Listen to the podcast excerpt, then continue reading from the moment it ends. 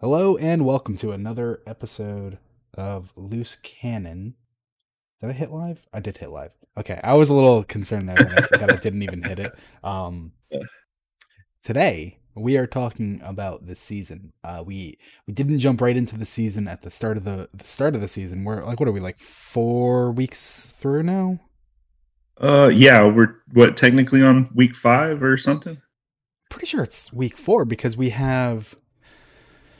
Oh, what the hell? Oh, yeah. called? Challengers proving we're only up to four on that. We we would have started right. that on week one, I think at Yeah. least. And we got Presage week two, and we have three entries of Presage. So I mean, it all checks out. We're on week four. Uh, and you know, we we uh we didn't want to start week one because you never know anything that's going on in the first week, especially if it's only a few days after. And uh, you know, now we've had we've had four weeks, we've had developing story, and it's continuing beyond this point.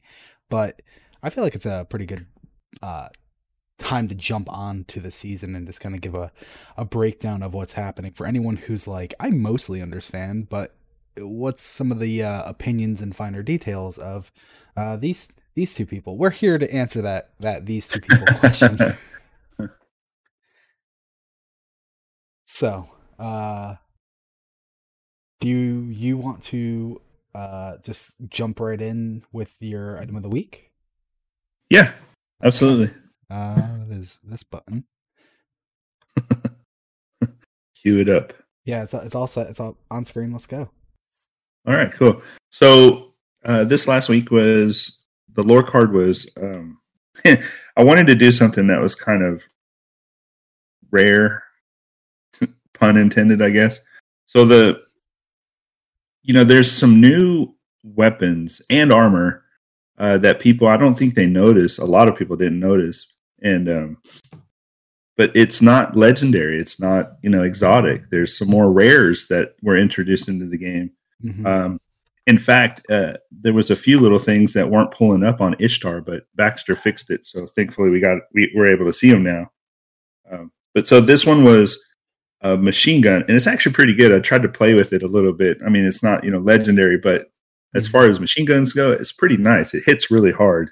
That's like uh, the machine gun is Sor- frame. Yeah. Yeah, yeah. It, it looks like the um the avalanche, Mm-hmm. just Yeah, without the fancy blue. Or the delirium. Yeah, the delirium. Yeah, That's a that's the other one. So this one is called Exitus.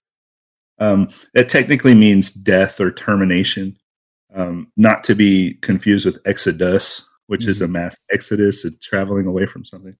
Um, Exitus is it's a, it's of Latin origin, um, but what's really cool about this particular item, and it took me a second, was um, I realized that the word Exitus is used heavily when quoting um, Ovid, which is basically like the um, it's like the root of mythology for for you know Romans and Greeks and stuff like that.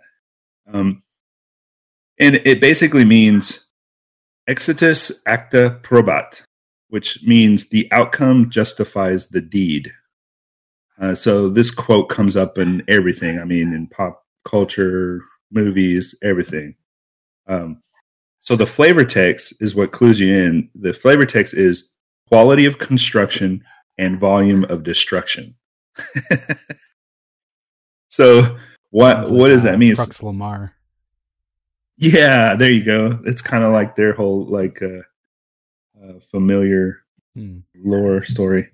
So, quality of construction is a fundamental perception tied to the idea of good. Um, it's used to justify or validate an activity, object, or decision made. So, basically, quality of construction is a way to justify the means, right? The Mhm. outcome justifies the deed. You know, that's where that that quote comes in. So that I thought that was pretty neat. That was a neat little hint to uh, what they meant by Exitus or the writer who wrote this lore card. Or I mean, this uh, uh, flavor text. Mhm. Um, so Exodus, obviously, like I said, came from Ovid, uh, his Metamorphosis, which was the Roman mythos. Um, Hoc signo vinces. It's in this sign you will win. Uh, that comes from this legend where the words appeared uh, next to a cross in the sky, and it was witnessed by Emperor Constantine the Great before a battle. Uh, he thought it was to foretell his victory, and that it that basically his rule was predetermined by the gods, right? Mm-hmm. So it's this idea that the ruler Constantine, everything he did to get to rule, um, you know, after his victory was justified because it was a sign from God. So basically, he believed that once he saw this sign from God, uh, it washed clean anything he did uh, to gain his rule. So it's kind of like going back to the outcome justifies the deed, right? Mm-hmm.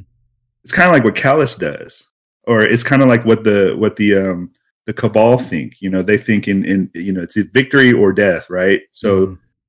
they think whatever it takes to win uh, will justify the end result. Yeah, and I so mean, it doesn't. Uh, m- more recently, uh, in the Presage lore book, that's something that like it is very obvious that Calus believes because like when people on the ship die, and even his his loyalists believe like that's how infectious this this idea is.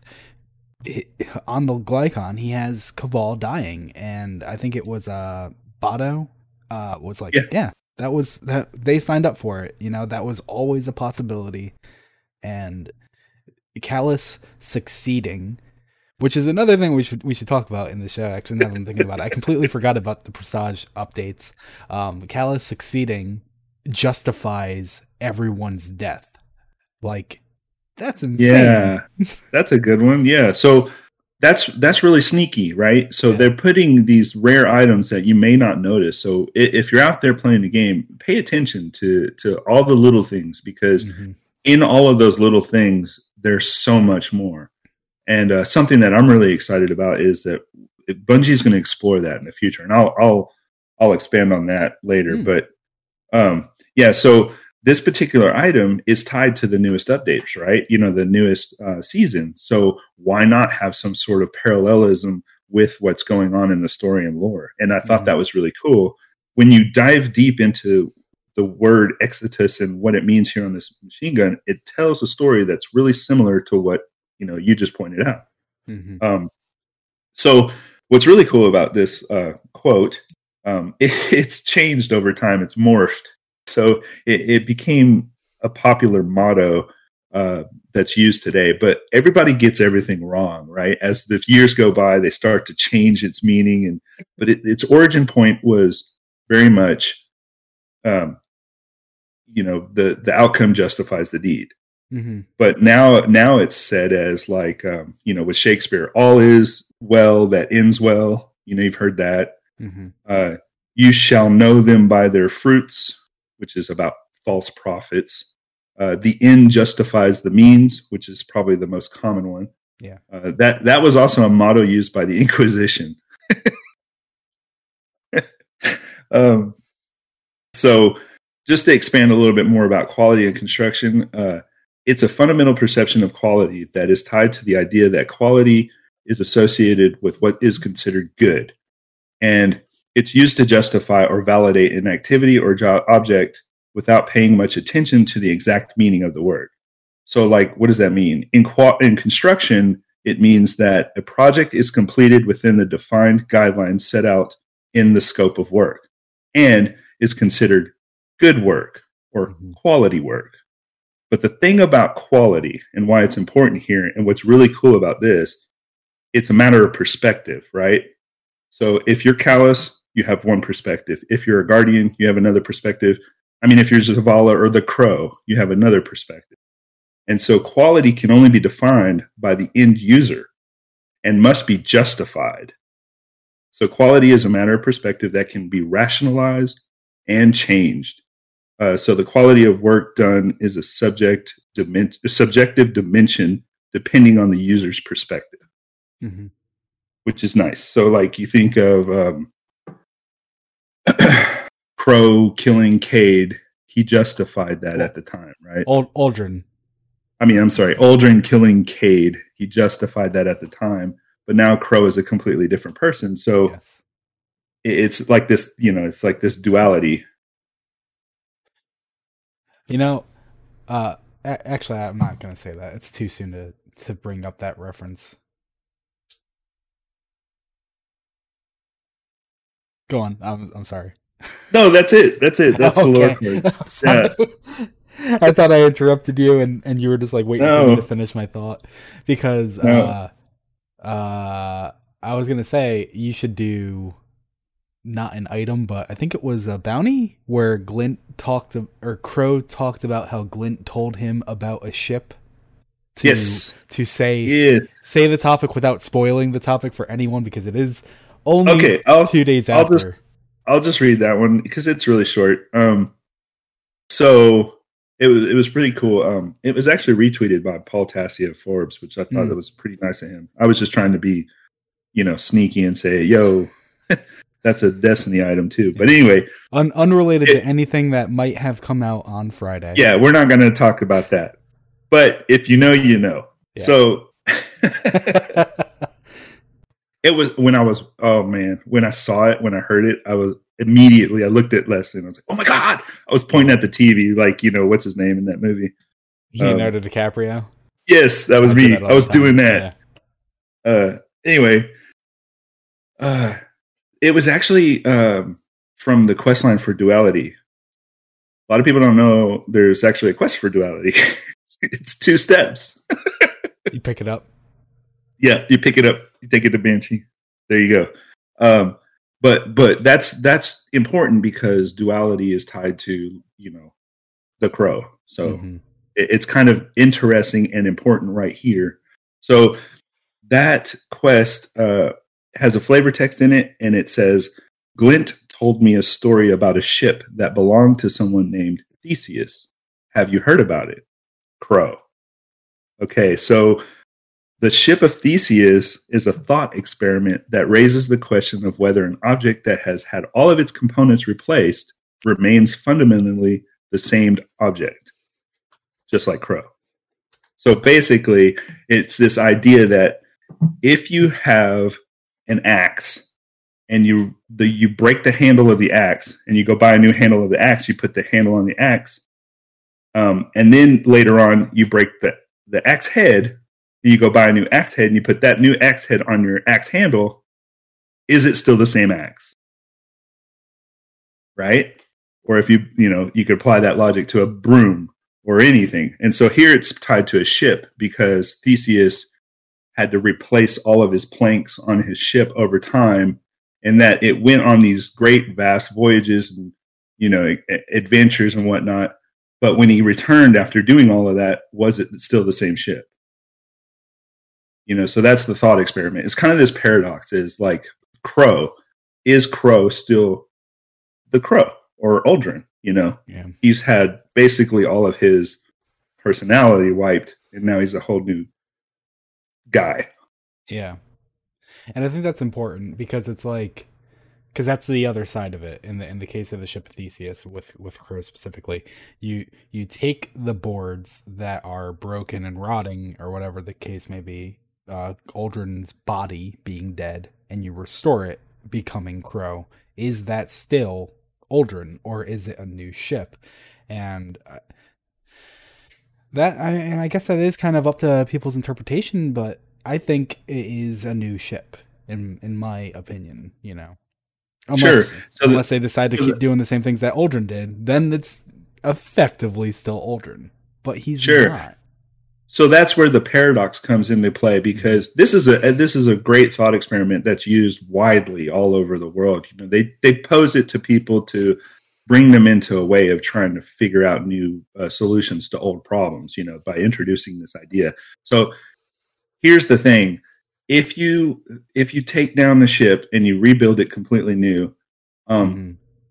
and and you've basically replaced everything that's material of that ship and built it anew there was still the idea of the ship so the idea of the ship whether you want to call it an idea the soul the um you know the the the creation of the ship that Mhm. thing that's not tangible tactile that you cannot touch feel taste whatever that was there right even though it's not there so some people think because this is why it's a paradox some people think that even if you rebuild the ship, the soul is still there, and eventually it will sail the way it was sailing before. well, see, that's what I mean. I think it, it, it's in, it's entirely dependent on was it a transitional change? Was it this board? And then, so you replace board A with board B and you continue sailing. But then on the other side of the ship, board C goes and you replace it with board D and you continue sailing. Like it continuously becomes the same ship. Whereas in the case of Uldren, everything died. Yeah. Everything was, totally was, reused replaced. and made again, something entirely new. Yeah. So Glint is basically trying to tell Uldren, Uldren, you know, hey, you're, you, there's a duality here. You're not the same, right? Yeah, absolutely. Yeah, it, it's the my my favorite is the uh, Cherokee proverb of the wolves. You know, there's mm-hmm. two wolves inside every human, and um, there's a good wolf, and then there's a bad wolf, and you know they're in a constant battle and struggle. And so you you know that the end of that is which wolf wins in those in that battle, and it's always the one you feed, right? So there's this idea that your soul is you know your soul is what it is and you decide which part of your body which part of your your wolf which wolf you decide to feed is going to make you who you are I tried to find it. I can't find it.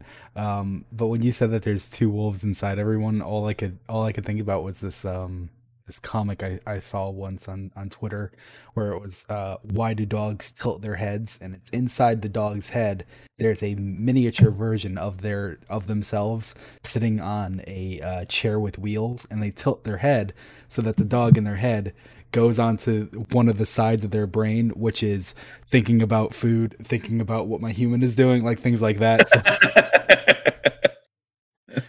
Uh, that's, that's, that's, all I could think of when you mentioned that. I, I completely spaced out on everything else you said because I was like, I need to find this comic. all right. all right. okay. Uh, but so before we begin, uh, there is one thing I noticed on Twitter. Uh, this did I just delete it? Oh no, there it is. I noticed on Twitter this morning that we actually got a comment yesterday, uh, yesterday afternoon, uh, from someone, uh, B Boy Steve. Uh, so if you remember, we had I think it was in the uh, 2021 roadmap of Destiny, and uh, so in that we know Vault Glass is coming back, and we they talked about it today, and it, it's a segment titled Praedyth's Revenge, and it says in season 14 the Vault Glass will return. The team will have a lot more to say about it before launch, but there are a few things I'd like to clarify now. Our philosophy behind bringing blah blah blah. The important thing here, though, is Praedyth's Praedyth's Revenge. So back in D1, Praedyth's Revenge was actually a uh it was the pulse rifle, right? Uh no, it was a sniper, wasn't it? Oh wait. Sniper. No, because it was uh Oh, it was a sniper. Yeah. I love that sniper. You had to I used it to do the um the uh the the thorn quest because it was a void. Okay. I was thinking of Praedyth's timepiece, which is the pulse yeah rifle. timepiece. He had, a, the... he had a pulse rifle and a sniper rifle. Yeah, and um, so in any case, they they were asking, uh, do you, with the tit- with the title Praedyth's Revenge, do you think we'll be seeing him in season 14 when we get Vault of Glass? And so I actually wanted to ask you, what are your like just like uh like gotcha, uh what are your your thoughts on seeing Praedyth next season with Vault of Glass? Because in Season of the Undying, we learned that he seemed to have escaped the Vault of Glass. I can't imagine he yeah. would be hanging out in it, but it could yeah. be he's the reason we go back to it. Yeah, so this is where the timey-wimey thing comes into play. Yeah. Um, because there was like an instance when we went into the Vault of Glass and we scanned the skeleton. So a lot of people believe that was Praedyth, you know, dead in that timeline when we went and did that. Mm-hmm. But we know after that happened, he was very much a part of the lore and storyline, talking to us, mm-hmm. trying to transmit um, his voice across whatever or wherever he was trapped to get mm-hmm. to us. well, that's so that's why to... that was his paradox. In Destiny, we we we now have two paradoxes: uh, the perfect mm-hmm. paradox, which is Saint 14's paradox, and right. Paradox, which was the first one.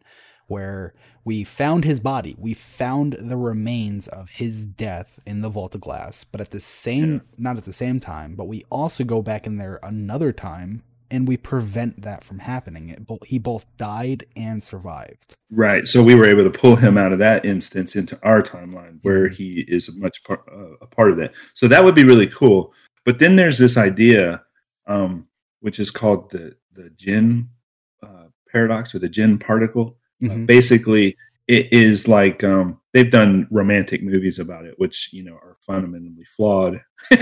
but uh, they, there's this idea that like uh, there's one particular movie, and I can't remember the name of it, but so like this man, this old man gives a woman on the street a ring and said, you know, a young woman on the street a, a ring, and uh, somehow he was able to go back in time and give get or get that ring from her.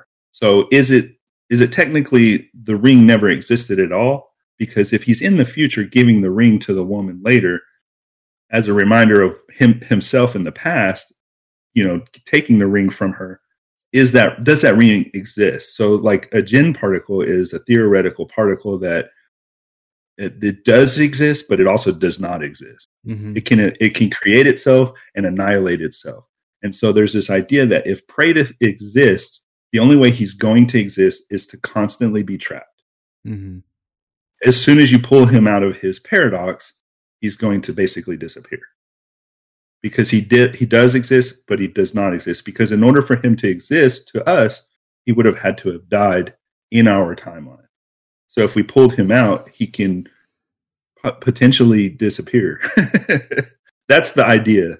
Uh, whereas saint 14 was different because he was trapped in a simulated environment Mhm.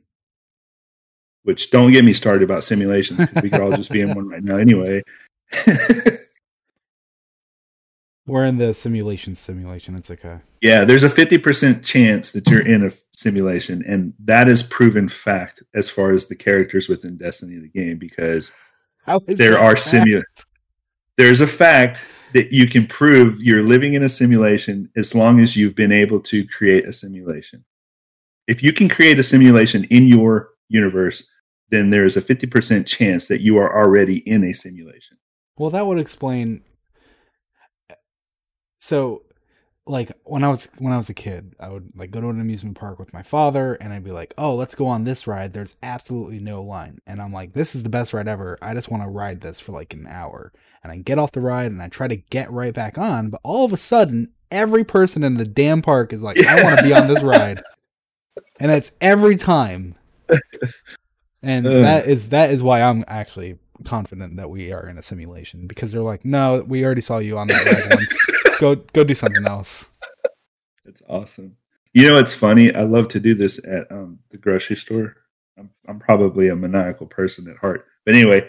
So, have you ever noticed when you're when you go to a grocery store that's pretty much like half capacity, and you go to an aisle, and you're like, "Oh wow, I found something great," and then as soon as you kind of make that aware, all of a sudden everybody wants to be on that aisle with you.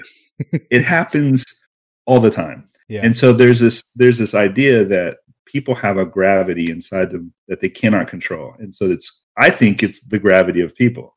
And Yeah, they maybe. gravitate they gravitate towards activity and um, anything that can, you know, in, enhance their experience on on life, whatever.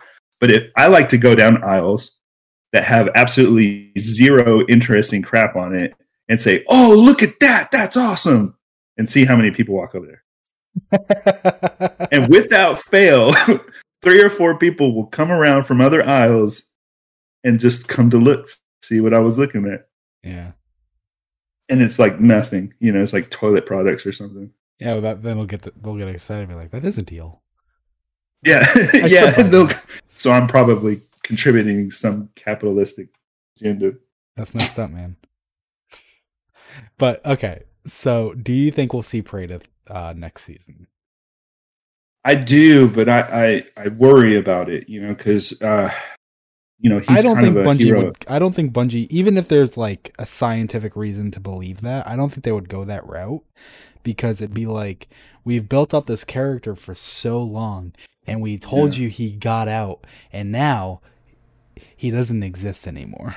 like they can't I do know. that. I That know. just be so frustrating.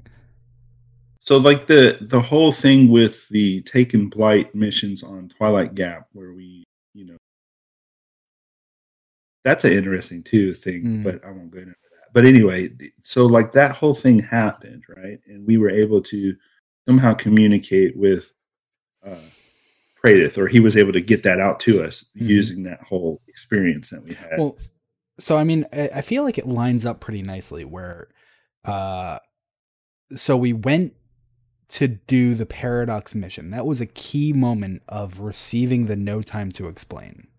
Yeah. And we go in there the first time, we find him dead, but we go in there the second time. The the uh, didn't it have like a fancy name, yes, uh yes, and I love something else, name. paradox or paradox something, oh, man, yes, uh, whatever the and case was. Uh, we go yeah, in there. it, it was again. tied to Ath- Atheon. Yeah, bit, and but- and so we go there, we go in there again, and we find what is believed to be multiple instances of Praedyth's ghost throughout the Yes. throughout the Gorgon's maze and everything. And we go to the glass throne and we fight this big taken minotaur. And I can go off on that. I have before, but I'm always down to go off on that, but I won't.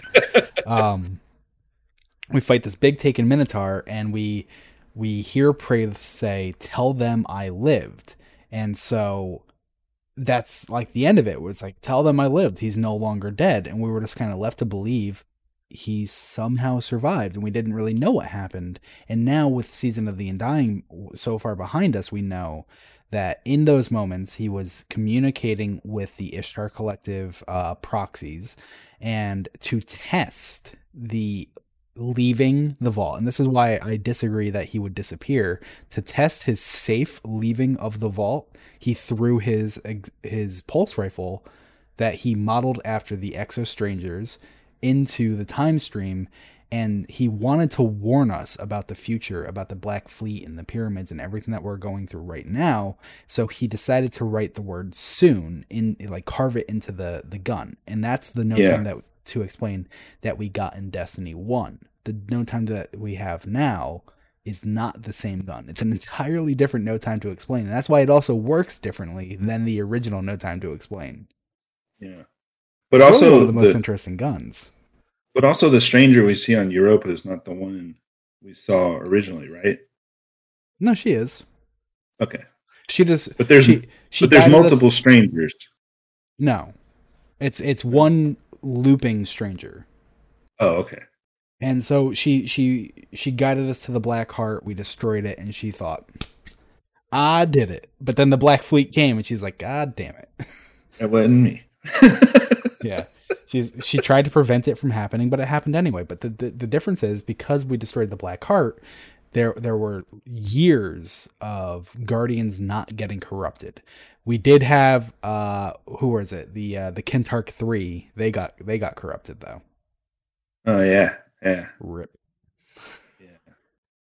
But um so I think it we kind of got the answer to the end of the paradox mission back from D1 with Season of the Undying and I do think it is likely that we will now see Praedyth. Like maybe even we'll we'll go into the Vault of Glass just for like a mission before it's even Vault of Glass raid. It's just like go in there and we go in there and we actually witness Praedyth appearing from there and we get him out but like his departure from his prison like sets off a, a chain reaction and like that's what kicks off the raid like that'd be an awesome way to introduce the raid instead of just go back into the vault of glass but i think it's probably just going to be go back into the vault of glass You know, I mean, I can understand like, I can understand the task at hand. You know, for Bungie. I mean, one of the things that we we just recently got were, were the the strikes, which they were just they were just redone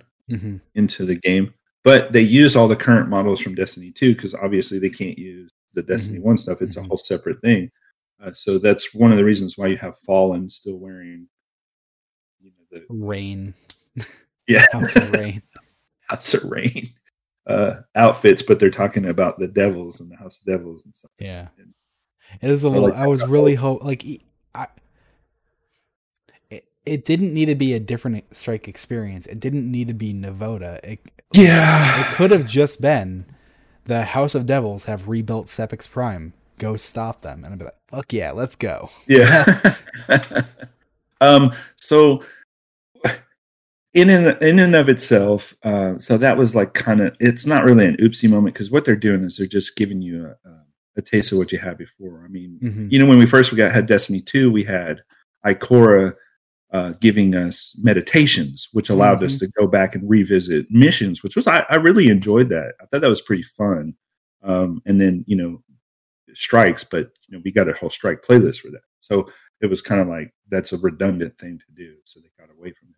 But so to say like, um, you know that the House of Devils or how uh, whatever uh, the Devil's Lair strike and then the um, Saber strike being reintroduced is kind of breaking the lore. It's not because it's just us revisiting a meditation, basically. If you want to try to think of it that way, Yeah, and that's the best way to think about it. yeah. And so one of the things I was told by little birdie is, um, and this is why I'm bringing this up, is I don't think Vault of Glass is just going to be Vault of Glass. I really believe that Vault of Glass is going to have new stuff. I I don't want to hope that it will because I really just want to keep my expectations in check. But, you know, that's Yeah. I know it's it sucks because you know it's like the disappointment of anything really kind of weighs heavy on you. So you don't want to say one way or the other definitively because you know ultimately you're going to be disappointed regardless of the outcome. So it's it's nice not knowing, but at Yeah. the same time, I- really think that we're going to get something. I mean, it would be awesome if we did. I wouldn't. I wouldn't be upset, even if it's just like a new reason to be in there. Even if it's it's the same experience. Just, I think that's that's the important difference. If they're ever going to bring something back, just give us a reason to be there. It's perfectly fine just to reuse the assets. You know, when they re they repurposed um, Devil's Lair for Siva, and it was like they rebuilt Sepiks. He's now Sepiks perfected. Go Yeah. do the same strike again, but now it's Sepiks perfected, Yeah. which is basically the same thing. And everyone's like, "Yeah, this is awesome," because it's another reason just to go back there. That's all we need. We don't need we don't need it to be like instead of this boss, it's this boss, and instead of going through the Templar as well, you're going to go through this other path that you never knew existed before. It's like we don't need to rebuild anything. Just tell Just- us. Yeah. Just tell us a reason. Give us a Yeah. tan- give us an idea of what's happening so that we can Yeah. kind of we can reconcile what's happening. You know. Yeah. Um, so I I, mean, want to share if, something. even if the quick. telling us is Praedyth coming back and saying that um there are versions of us looping, trapped in a loop in the- Yeah. the Vault of Glass, and it's like, how do we stop that? It's like you have to go run Vault of Glass again and be like, oh my god, really? That's awesome. I mean, I would I would love that. Like that would be a great reason, you know, Yeah. to, to come up with some stuff. Yeah. Um, I want to point something out real quick that happened on Twitter. Okay.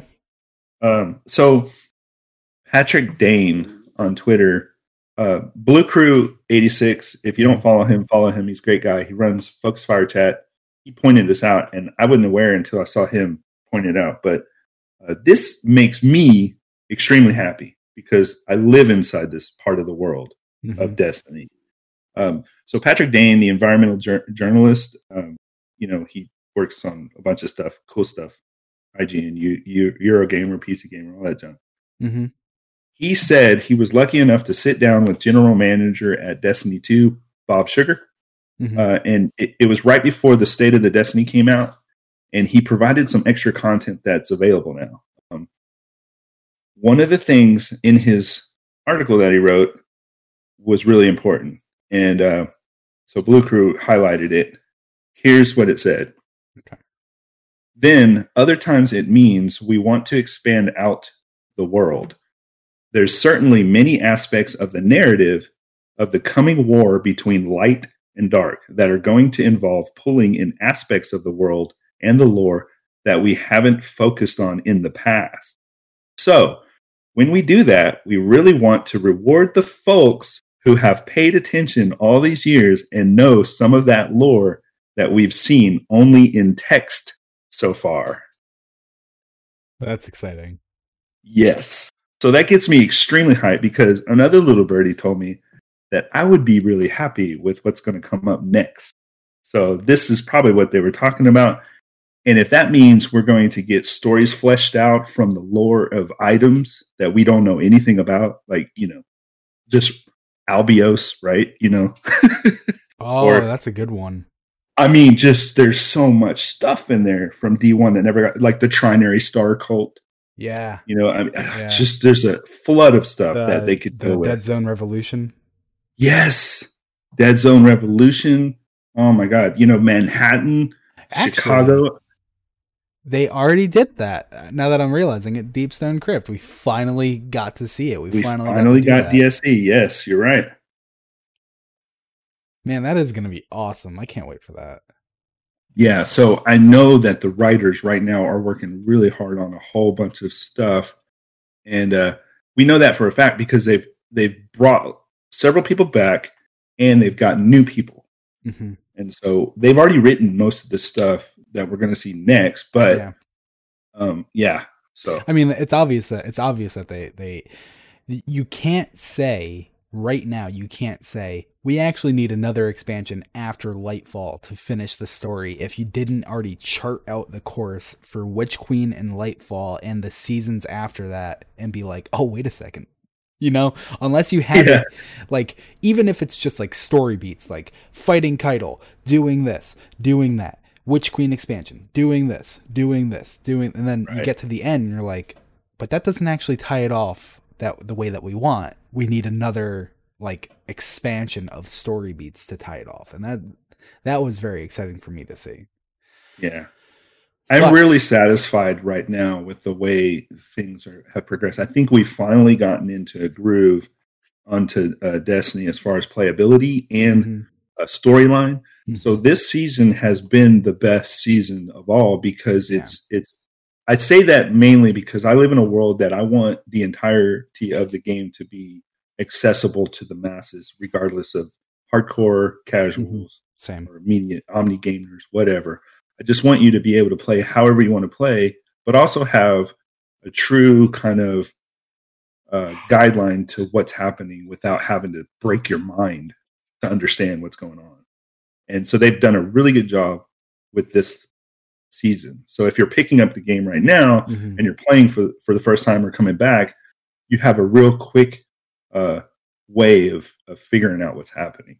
Yeah, I'm not sure if I've said it on here or just with uh, other friends, but you know, I think I think the reason that season of the hunt felt so rough was because it's competing with the expansion. They're they're two yes. individual storylines competing for time and the expansion is such a good story and such an expansive story You're absolutely right And hunt is just kind of there and it's like i didn't play the hunt barely at all but yeah. what's messed up is um the hunt had some very critical lore which we you know we talked about week, yeah. and we didn't re- freaking realize that until we were into this season mm-hmm. and so usually i'm pretty good about picking up on clues of what's going to happen next like uh, yeah. uh, you know we had a clue about gambit before it ever came out in the in the in the in the items of a ghost and then um, we had the clues about you know what was going to happen with with Cayde.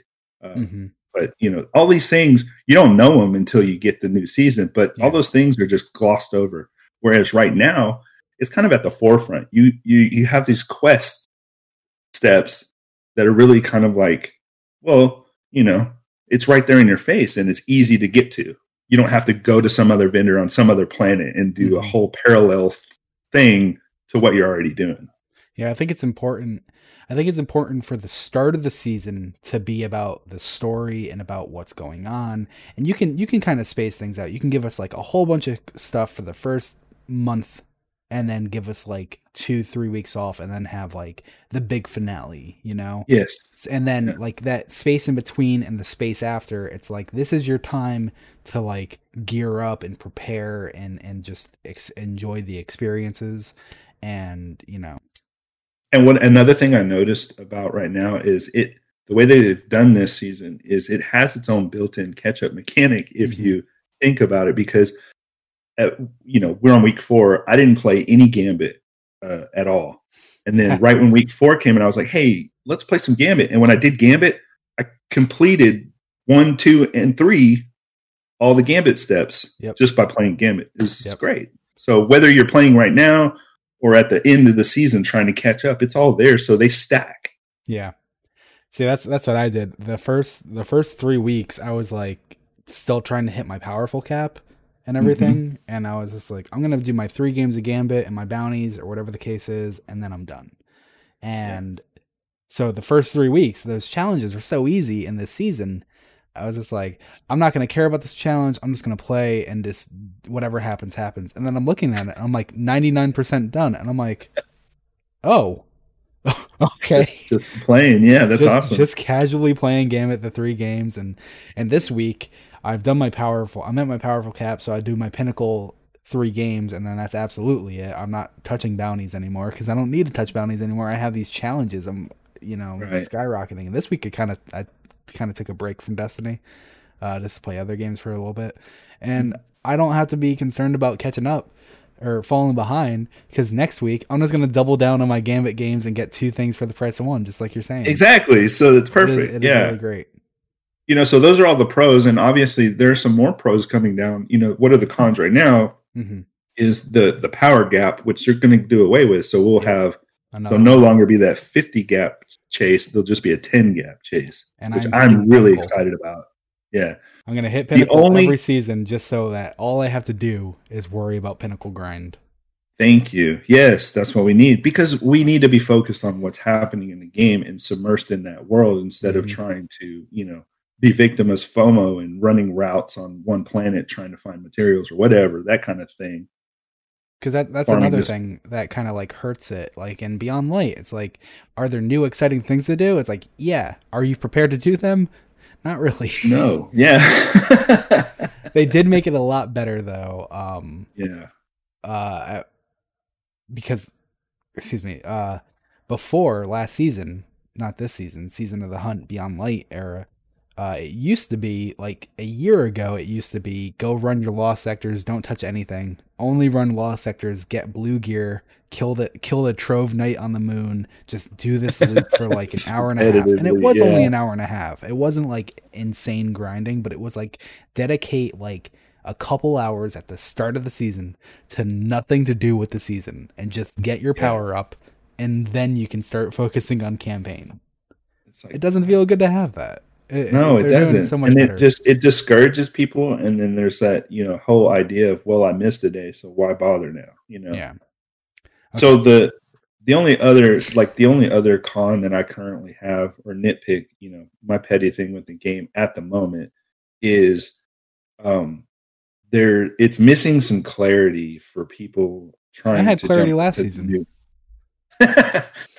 it's missing it's missing um the uh the how the hell do you get this thing to work uh instruction manual Mhm. you know like so you know for people jumping in or for me trying to jump into the new how do i get these um engrams in the uh what are they called the umbral engram decoder machine to work correctly and how do i upgrade my war table what am i doing? How do i Yeah. get this to work? What is the most efficient path to make this work? There was no clear guidelines as to you know just in game that kind of told you hey go here and do this and this is how you upgrade this thing. I think i think they can compact that a little bit more and make that a little bit more concise so that you don't accidentally keep focusing level or what are they called um, one charge engrams and miss out on your five that's important for your quest step. You know what i mean? Hmm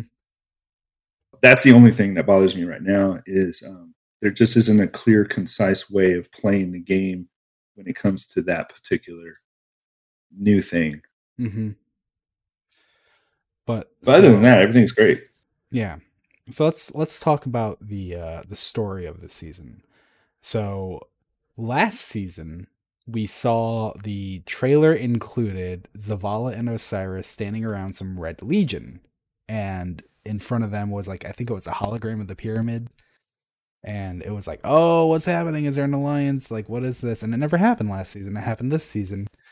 Uh and it wasn't Red Legion. It was Uh, does Caiatl's Legion even have a name? No, just Blue Legion. It wasn't Red Yeah, Legion. the- it was Blue Legion. I'm sure they have an actual name. chosen. Actually, I wonder if they do have a name because I wonder if it's even really a legion. Because it's just all the surviving cabal at this point, isn't it? Right. it's, Yeah, it's, it it's is. the, the cabal exodus. They're not a legion. Yeah. It's it's her trying to yeah get as many of what's left of the red War- the red legion. Yeah, because they're they're trying to Red Guard. numbers. Yeah. And so she comes to our system and she has this meeting with Zavala and Osiris. And uh, she's basically, when we first saw it, I know I was very adamant against it. Like, people were like, what the hell, Zavala? You couldn't just bow just to not have a war happen. And it's like, yeah, but at the start of the season, it's like bowing to Caiatl isn't just saying, like, all right, fine, you know, I'll bow, whatever. It's admitting the human race into the cabal as a a force of slaves just like the scions. But as the season went on we learned that's actually no longer the case. Right. Caiatl freed everything. No no race is in control of by the cabal. They're all free to come or go. If they if they just want to be like you know peace to the cabal and leave go right on ahead you're not taking our ships but go right on ahead you know yeah. The scions are going to rule everything. They are, and they absolutely are. And that's why they're not leaving because they were never slaves to begin with. They were secretly like allowing themselves into these positions to to gain knowledge. Yeah. But that's not how the cabal work. You know, you can't just free people, you can't just have everyone living in harmony. The difference here is that Caiatl is is smarter than your average cabal. She she saw the fall of her planet uh Torobatl and she understood. She saw what Calus did wrong, and she saw the other extreme of what Ghaul did wrong. And she's saying, I need to strike the middle because that is where I can succeed. That is where we, the Cabal, can survive. They've been You're doing right. things wrong for so long, they need to do something right. But So that yeah. there's so still the that counselors who are like, mm, you're not allowed to free people. Mm, you're not allowed to to work in a, a genuine alliance. You can't actually go to Zavala and say, "We need your help. Can we please be an alliance? We'll end all the fighting. I will command it right now." The counselors will not allow that. So she says to bow. So she's she's working that duality too. You know, she see Mhm. she sees what happens if you blindly follow the dark. She sees what happens if you blindly follow the light. The 2 Mhm. representatives of those uh, of those fa- uh, failed um, things. You know, you've got Calus and Ghaul, and then she's kind of walking the middle of like, I'm not going to take those paths. This is what I know. So she has an agenda because she's seen, she's witnessed in her own eyes what happened at Toro Toro Battle. So Mhm. If she can see, and she also had a mentor Mhm. who uh, very much kind of you know showed her, oh crap, this is coming up. But Yeah. yeah, so you know that's a uh, that's a whole nother can of worms. Pardon my pun. That could come out of all of this, and uh, so yeah, so she knows the she knows the impending threat. So she's here. She wants to take all of these cabal uh, red guard and and get as many as she can to go back to get you know to Mhm. save her homeworld or Yeah, whatever. to take to take back Torobatl from the hive. At this point, right, because uh, at this point, we don't know the details that is revealed in the lore books. I um, we we cannot say the details, but basically, we know that Torobatl was lost to the hive. right, we know that much so far. Yeah, because that that's In-game. that's what she's actually told us, and that's another thing. It's like it's not only being said in the lore; it's not only being said like I'm fighting you, but if you read the lore, you actually have a whole new understanding. If you just listen to everything, you actually gain this understanding. You see Caiatl stepping away from people watching over her shoulder and talking to Zavala candidly, saying like, "You will be free. I, you will not be our slaves." Like saying like, "This is like stop this fighting." You know, like we don't need to do this. Right.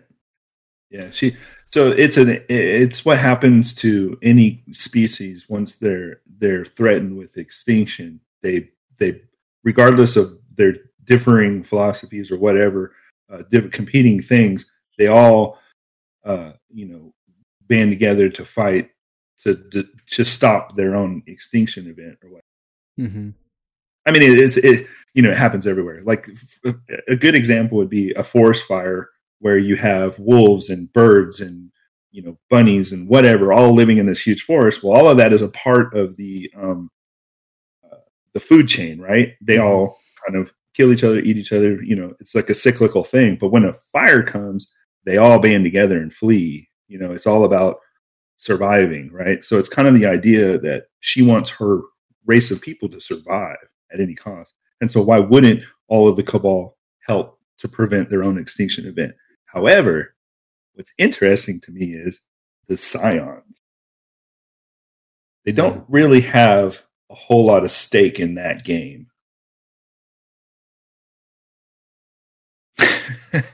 Hmm. so if you think about it as it's kind of like um, how can they how can they take advantage of the situation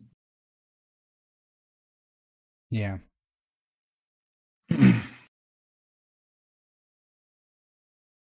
I don't know. We're getting some good lore uh, with what's happening, even in battlegrounds. What's uh, uh, coming across, and even some of the champions we fought, and we just recently encountered, you know, a scion Mhm. end of one of the battlegrounds, and uh, Yeah. so So that's that's interesting. the the battlegrounds are basically and this is this is a weird thing because they're wearing the blue armor but they are red legion cabal who are trying to uh impress Caiatl by doing whatever they're doing so like in the case of the one i don't know what the one on Nessus, is doing that was one of the first ones we fought uh the one on uh europa basilius I think their name is, uh, is actually trying to steal Vex Tech. Yeah, here. Yeah, is. they want the they want to do what the Exos. Yeah, right now a Cabal commander named yeah, that's what it was.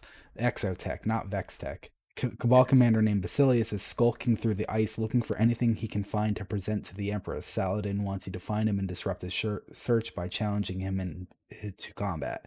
And so basically, we're going through this uh it's called the rite of proving where we disrupt what they're doing and then we can directly challenge them and that's what the boss fight is when they come in and then you know you fight them their shield goes up you kill the champion their shield goes up you kill them and um i, I think it's a, a really fun gameplay loop i think it's like really engaging it's it's kind of like an unstructured strike almost It feels it feels to me like a uh, like a horde mode or a Mhm. firefight.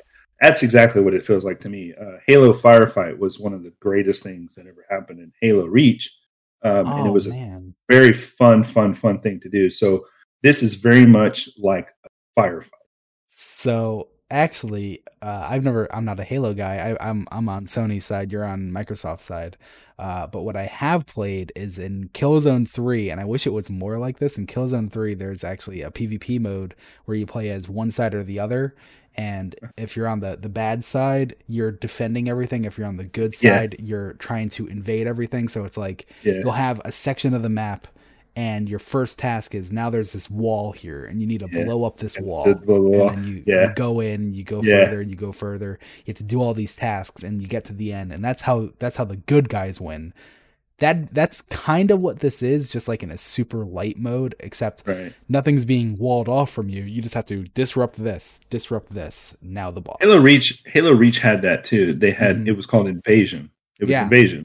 You could play as the elites or the bad guys and Mhm. keep the Spartans from taking over the you know the whatever you're invading, or you could play as the Spartans and you had to you know prevent the invasion from happening. Mhm.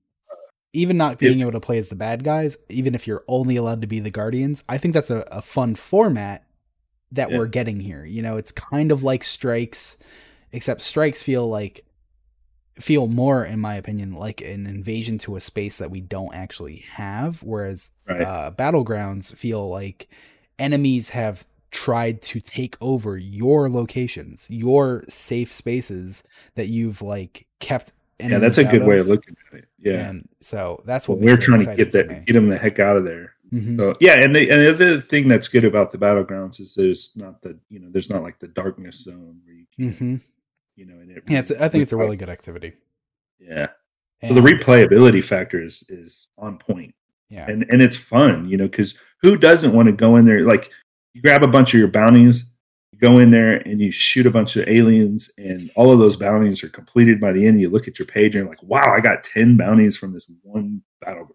You know, yeah. So uh those are the first two. The third one we got uh just was that this week that we got them or last week that we got Uh, this week we- this week we got the cool little sm- small quest from Crow. Remember? And he's standing in the uh in the separate area of the uh, Mhm. helm. Oh, And he's basically like, "Hey, psst, come over here. I need you to do something for me." we we actually uh skipped over one. Uh so we had the first two, the one on Nessus, the one on Europa, and then the third one was Val Marag, who is on uh the Cosmodrome, and their whole goal Oh yeah, yeah, yeah. The their Hive. whole goal is they're going to destroy hive territory to say like look the hive destroyed Torobatl but i can destroy the hive Yeah, which which is interesting because they went to where the seeder ship was landed, Mhm. the drop pods. yeah uh there was some unfortunate uh naming constructions with that uh that one uh, Uh-oh, but I that was see that. that was fixed sometimes sometimes it, you want to believe it's it's just an oversight and i'm sure i'm sure the majority of it was an oversight but it feels like there was an individual who chose to name it that and Hmm. that's not good Uh oh. yeah Hmm. we, we won't get into further details about it the Yeah, so we had- The first one was stop the tank. The second was one was stop the cabal from getting exotech. The third one was stop the cabal from messing with the hive uh, Mhm, territory. And then the last one was the scion mhm. on Nessus again, right? And it was in that area that had all of the Vex portals and that one corridor that looks similar to like a Volta Glassy looking entrance. Yep, yep. Yeah. and that one was absolutely the most uh interesting one and like engaging one because at the end of that one so not this week but the week before we we fought that scion and at the end of that one you can have dialogue where uh crow is like they were using prediction engines can you Yeah. believe what this is and saladin's just like i don't care or no not saladin osiris is just like i don't Iris, care yeah. I don't this is not care. important and Yeah. it's like it's such a switch for osiris because from Curse of Osiris, when we first met him, he was all like, "Oh, this this future, this this future, that. We need to prevent it." And then Crow's like, "Look at this future; it's terrible." And Crow, Osiris, like, "I don't care; it's not important." like, yeah. like he is a different person now without the light.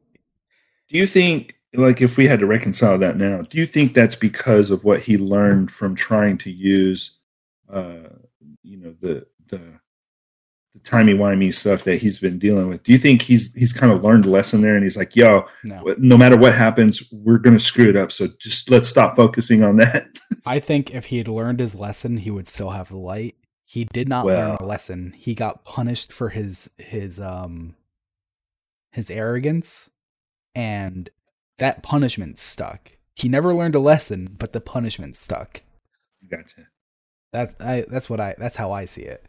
And Okay. um so last week we kind of had that little tease, but this week we it was revealed what the tease was, what this future that Crow was upset about, that Osiris didn't give a shit about was, and it's that apparently there's a future without Zavala.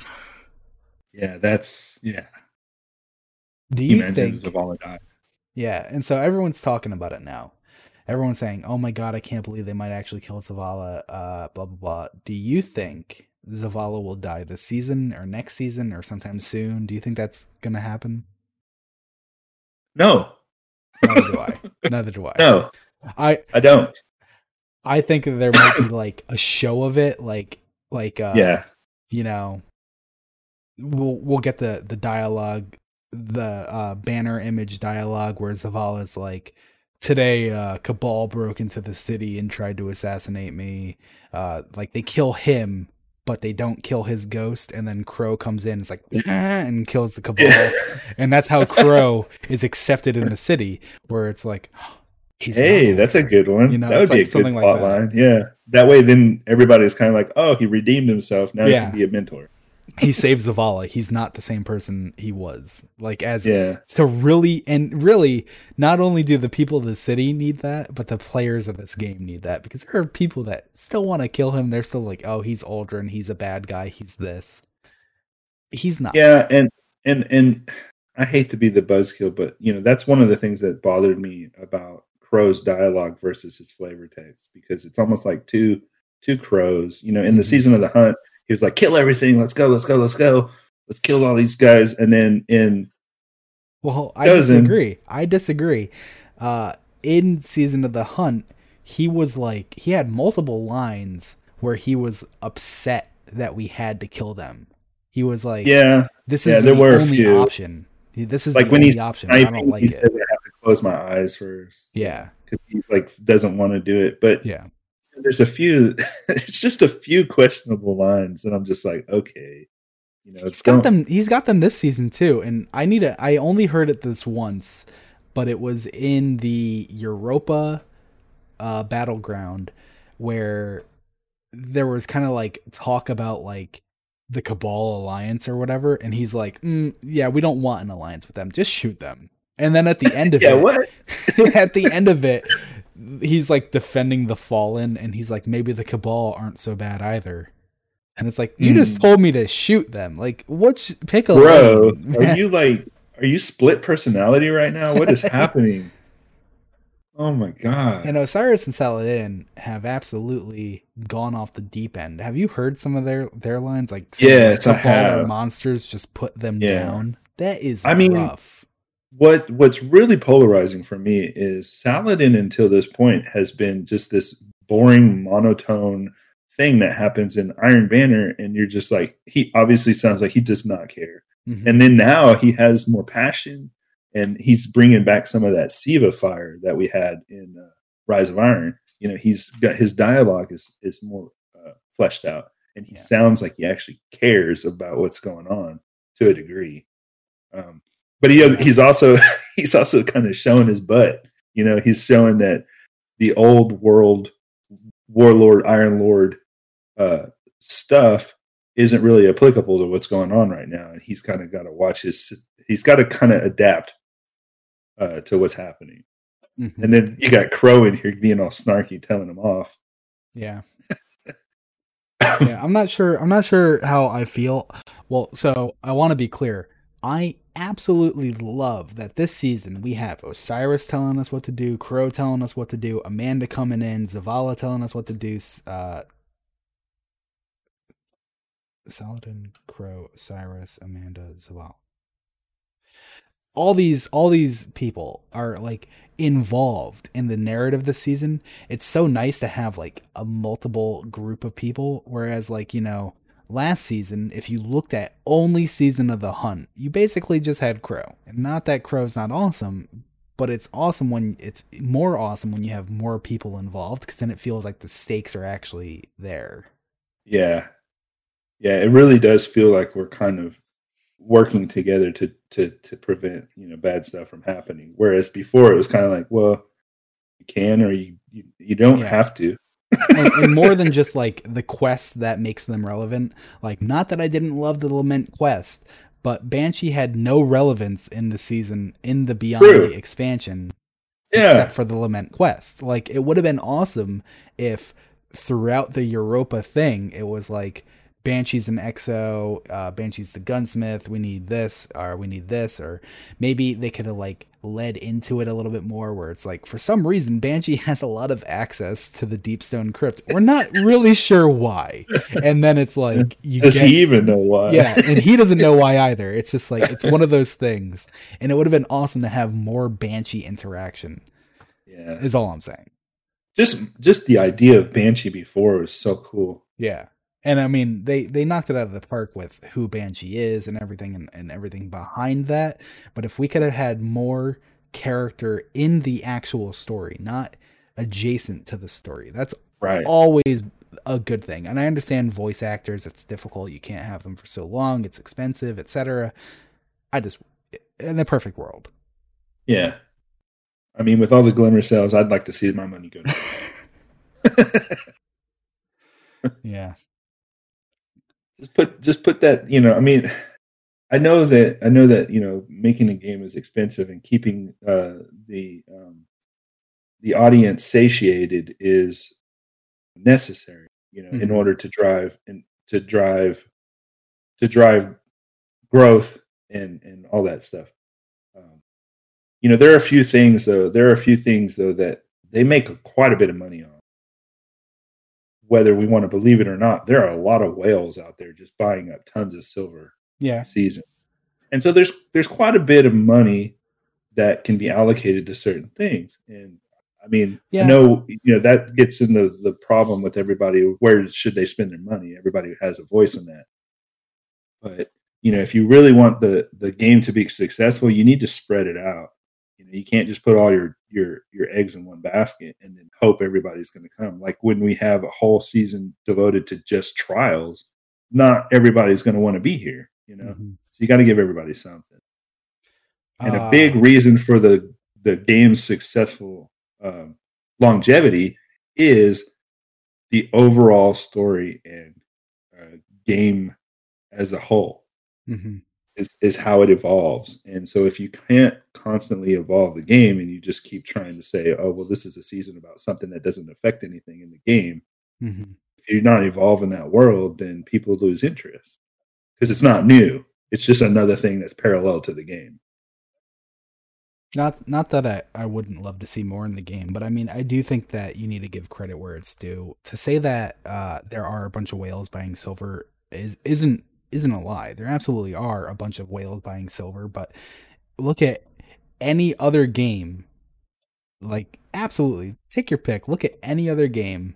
Who is consistent as consistently updating with anything? You know, Mhm. Like, right. Destiny is always there, always pumping out stuff, and people still want to complain about droughts because Yeah. they have a couple weeks without new content. Are you kidding me? Yeah. There's a always going to be weeks. there's always going to be the people that are going to hate on it no matter what happens and Yeah. it's it's it's mainly to um rationalize their own feelings about or what they've done or what they've decided to do it's just a way to rationalize the choices that they make is they Yeah. want to it's like when you buy an iphone versus an android you, Mhm. got a dog on the other phone just to make Yep. yourself feel good about the choice you made or ps5 versus xbox that It's- on you know all so silly. It's it, yeah it really is silly play other It- games. Uh, let people enjoy other consoles. You know, like like you play you play on Xbox.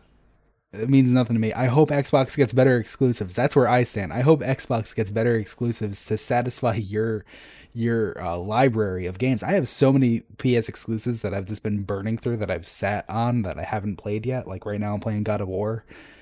All these games are just like I'm playing Destiny, and then when when Destiny is getting on my nerves, or because of whatever quest is getting on my nerves, or I've done the majority of the uh, of the grind and everything, I'm like, all right, put some God of War this week, and I'll get back to Destiny with a whole bunch of stuff next week. It, it's it keeps everything fresh. right absolutely Okay, so I'm gonna throw up the. Um, So that's- sorry. that's the other thing too is uh that's the other thing too is you know you've got to realize that with the amount of stuff that's in destiny and how much money they spend on on the employment and the offices and all the thing that's going on look at other games and what they have in their game versus what well that's a great noise you okay? yeah i think my i think my wife's using the pipes outside It sounded Sorry like um, it sounded like a uh, a laundromat dryer. It does like when it kicks on Yeah. uh, Uh, so. I'm gonna throw on the screen. I'm gonna throw the season of the chosen roadmap. So that should be on now. Uh, we are. What day is it? It is March seventh. So we're in between the season of the Oracle Iron Banner and the Proven Ground Strike, uh, which comes in uh, two weeks. Yep. Two weeks. Yeah, two weeks and a couple days.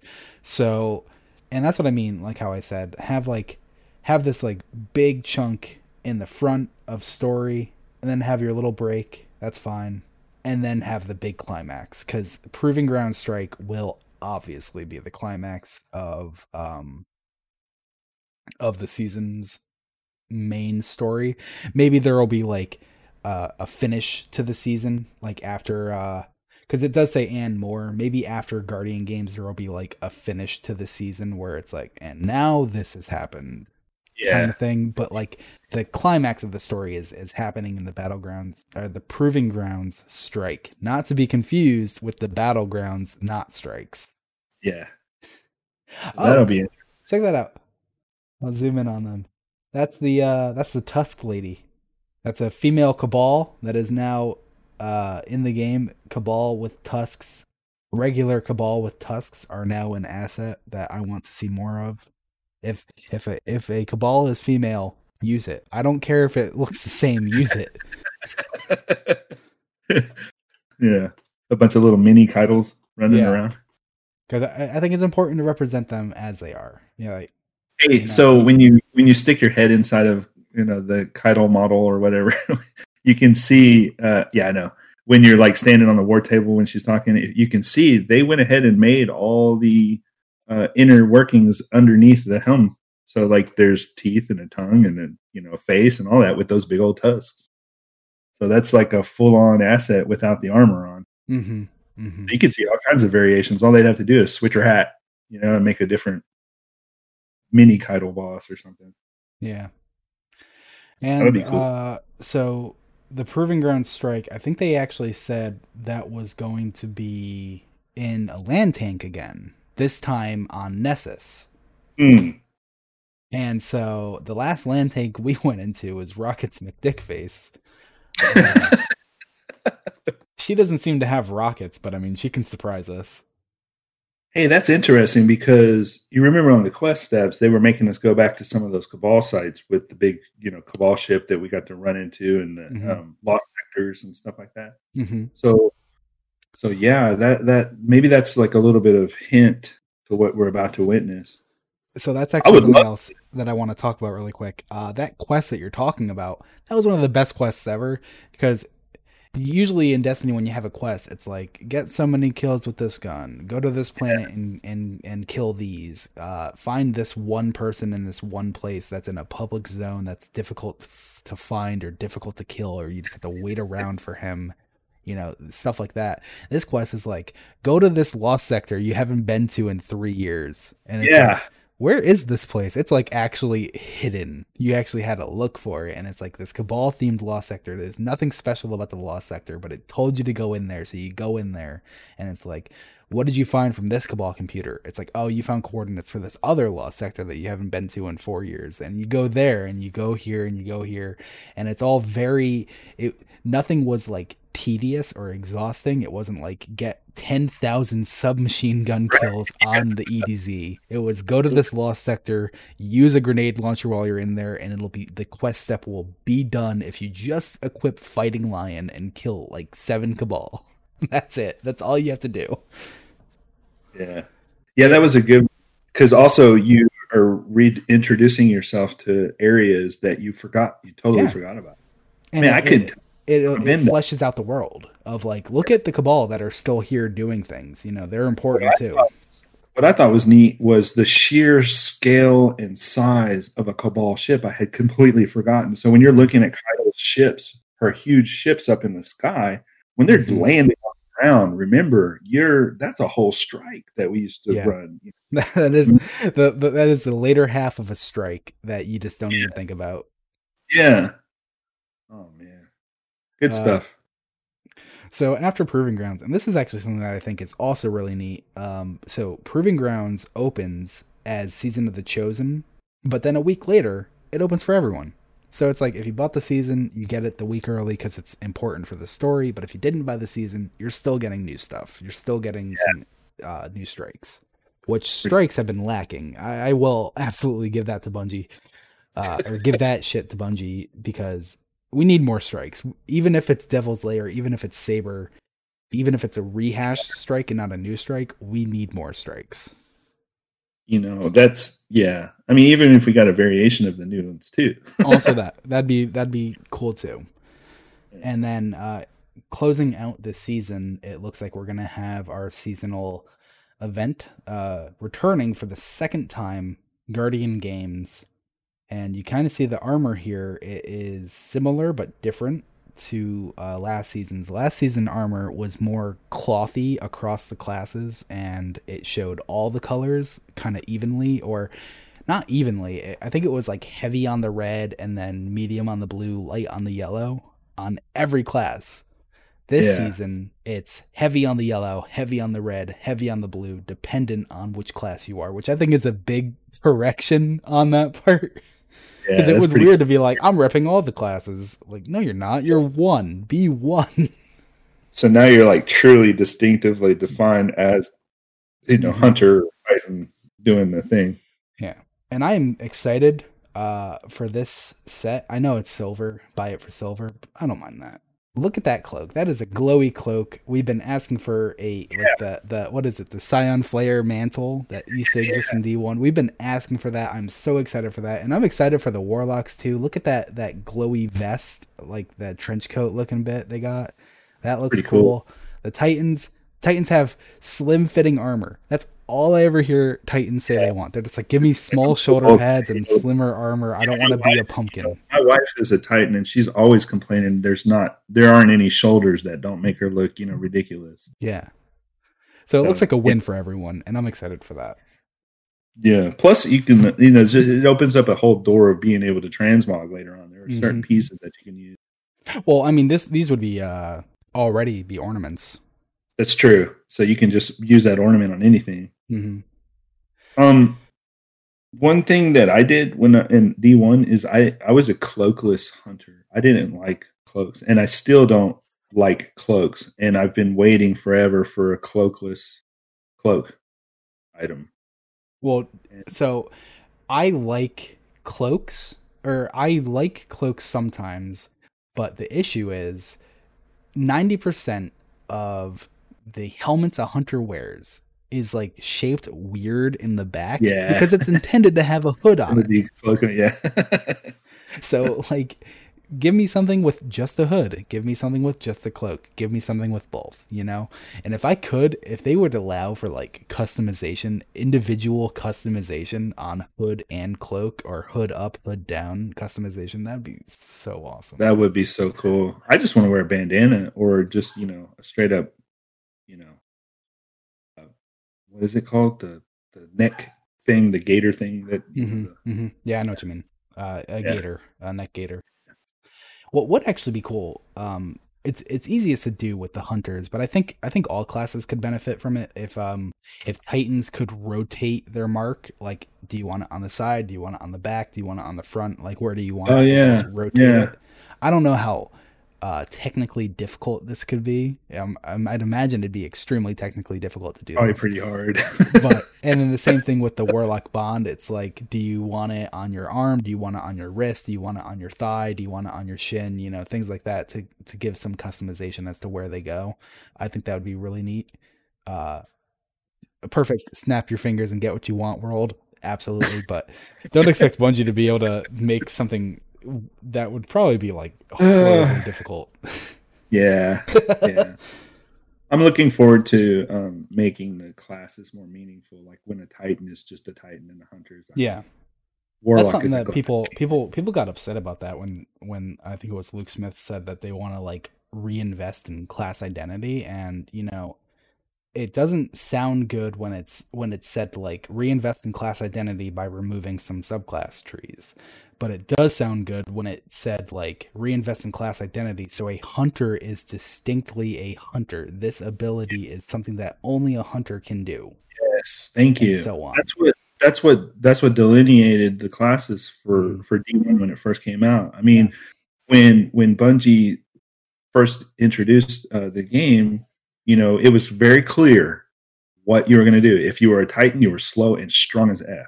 If you were a hunter, you were very fast and you could you were nimble. But if you were a warlock, you were a glass cannon. You were not strong at all, but dang, you dealt out a really big blow. I mean, I disagree with uh, some of those those takes because Titans were always fast, and now that, that's something that's actually really frustrating. Titans were always the fast one in D one, and then now warlocks are the fast one. Why aren't why were hunters never the fast one? They they have always been the nimble one. I'll, I'll I will Yeah. give that because, but only because of the jump. You know, it's like Well, because you can change direction so easily, yeah, from left to right. I think the Titan, I think the Titan was only super fast because everybody was, you know, breaking with the with the with the shoulder charge, you know, the skate, the skate, Yeah. Titan skate. Yeah, Titan skating. Yeah. Ugh. Ugh. All right. Well, uh I think that kind of uh covers my thoughts on this season. Do you have anything else that you wanted to bring up? No, that's pretty much it. I'm I'm looking forward to you know what's going to happen in two weeks from now. It's going to be way different. I'm already feeling it. Yeah. So Uh the next time we're talking, it's going to be something else crazy. I just remembered Presage. So really quick on Presage. We've had Presage for three weeks now. Every week there's been new dialogue. There's been new scannables learning about this. Uh, when we had a Presage episode, we we I, I was like very adamant that Calus had died, and then uh, Presage seemed to reiterate that that Calus was gone. But in this week's, it said that Calus successfully communicated with the darkness and has not died but ascended through death. So it it's crazy. Uh Yeah. Absolutely find uh Presage videos. I think they I think they're on Ishtar. I think they have I think they've gathered the dialogue from each week. It might not be on Ishtar, but I'm pretty sure that there are um I can't actually check the Discord because I'm using Discord. I'm pretty sure there are members in the Discord who have the weeks recorded and prepared. So it's just Yeah. not on Ishtar yet if you've missed the first week or second week. And what I really hope is that Bungie keeps doing this, absolutely keep doing this when there's like these unique missions and everything. But then when there's these unique missions that have different dialogue throughout the weeks, it's nice. give me a selector, you know? Give me week one, week two, week three, week four. So if I want to, I can just play Presage four times in a row and just hear the whole story of Presage. That would be cool. Yeah, because right now it's just random, isn't it? well, it's it's in order. You don't get it. After after it's gone, it's gone. Oh, you can't you can't hear the old dialogue if you go back then. Nope. You hear Oh, the new one, that's Darn it. it! Yeah. So it, it really takes away from it, in my opinion, that you can't hear it if it's gone. It's it's exciting when you hear the new one the first time, but then when you're Yeah. like, but wait, what did they say exactly the first time? It's gone. And Oh, bummer. That's something that I think Bungie that's the next thing that Bungie needs to do to enhance the player experience. Yeah. Interesting.